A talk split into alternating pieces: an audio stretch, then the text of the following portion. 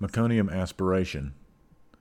Meconium is the earliest stool of a newborn. Occasionally, newborns pass meconium during labor or delivery, resulting in meconium stained amniotic fluid. Meconium aspiration syndrome is the neonatal respiratory distress that occurs in a newborn in the context of meconium stained amniotic fluid when respiratory symptoms cannot be attributed to another etiology. Spectrum of manifestations associated with meconium aspiration is broad, ranging from mild distress to even severe respiratory failure. More life threatening conditions have been recognized to also associated with mecon- meconium aspiration syndrome, notably persistent pulmonary hypertension of the newborn and air leak syndromes. Meconium aspiration syndrome is due to the aspiration meconium stained amniotic fluid. Meconium stained amniotic fluid is not is an un, not an uncommon finding and is not always associated with meconium aspiration syndrome. Uterine stress due to hypoxia and infection can cause early fetal meconium passage. Unlike infant stool, meconium is darker and thicker. It is formed through the accumulation of fetal cellular debris, skin, gastrointestinal hair, and secretions. Aspiration of these materials causes airway obstruction, triggers inflammatory changes, and, and, and activates surfactant. Through these mechanisms, the neonate develops respiratory distress. Pathophysiology. The pathophysiology of meconium aspiration syndrome is not completely understood. However, five important processes have been described meconium passage, aspiration, airway obstruction, inflammation, and surfactant inactivation. Meconium passage. Usually, fecal defecation have, rarely happens between 20 and 34 weeks of gestation. It was noticed that in utero, meconium passage is more common in late term and post term babies after 37 weeks of gestation. Several mechanisms have been hypothesized to play a role in the process, including increased peristalsis, anal sphincter relaxation, and changes in vagal and sympathetic tones to the context of fetal distress and hypoxia. Aspiration. During the delivery process, fetal breathing usually leads to amniotic fluid moving in and out of the lungs. When amniotic fluid is stained with meconium, the fetus at risk for aspiration. This is especially true with hypoxia that can trigger the fetus into gasping, which leads to more amniotic fluid inhalation by the fetal airway. Airway obstruction. As meconium is thick and the fetal airway is small in diameter, the presence of meconium in the airways can cause obstruction. The mechanism is similar to a foreign body, foreign body aspiration. The meconium plug can cause complete obstruction, leading to lung collapse, collapse distally as well as atelectasis.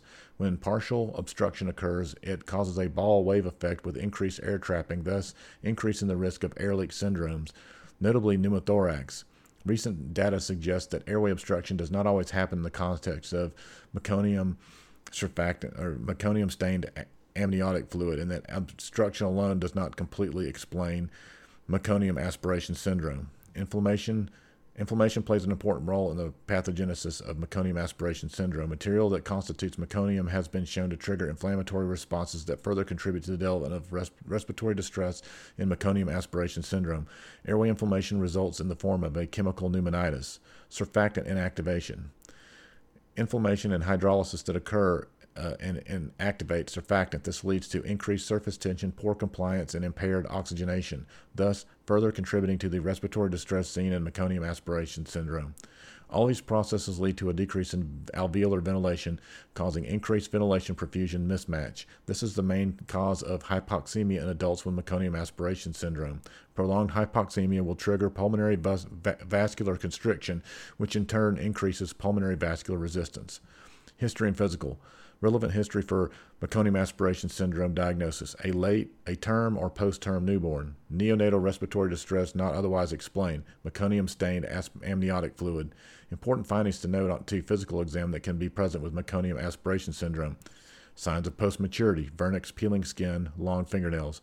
Signs of respiratory distress at birth, bradycardia, hypoxemia, cyanosis, and tachypnea birth depression, limp or non vigorous baby, meconium stained amniotic fluid, and meconium stain on physical exam. Meconium aspiration syndrome management is mainly supportive, but early identification and support can improve outcomes and decrease mortality and morbidity. This includes oxygen therapy. Supplemental oxygen is often needed in meconium aspiration syndrome with a goal oxygen saturation greater than 90% to prevent tissue hypoxia and improve uh, oxygenation. Hypoxemia is an important trigger of pulmonary vasoconstriction, which can increase peripheral vascular resistance. Ventilatory support. This is indicated with refractory hypoxemia despite oxygen therapy, carbon dioxide retention, and increased respiratory distress. There are no specific ventilation strategies. Oxygenation monitoring and serial arterial blood gas can help optimize oxygenation and ventilation are key. Differential diagnosis. The differential diagnosis for meconium aspiration syndrome includes the other causes of newborn distress respiratory distress syndrome, transient tach- tachypnea for the newborn, sepsis, infection, or pneumonia, congenital heart disease. Prognosis. Mortality in meconium aspiration syndrome is close to 1.2% based on a large ret- retrospective study in the United States. This is lower than mortality reported in developing countries. The more, majority of infants will recover with good prognosis.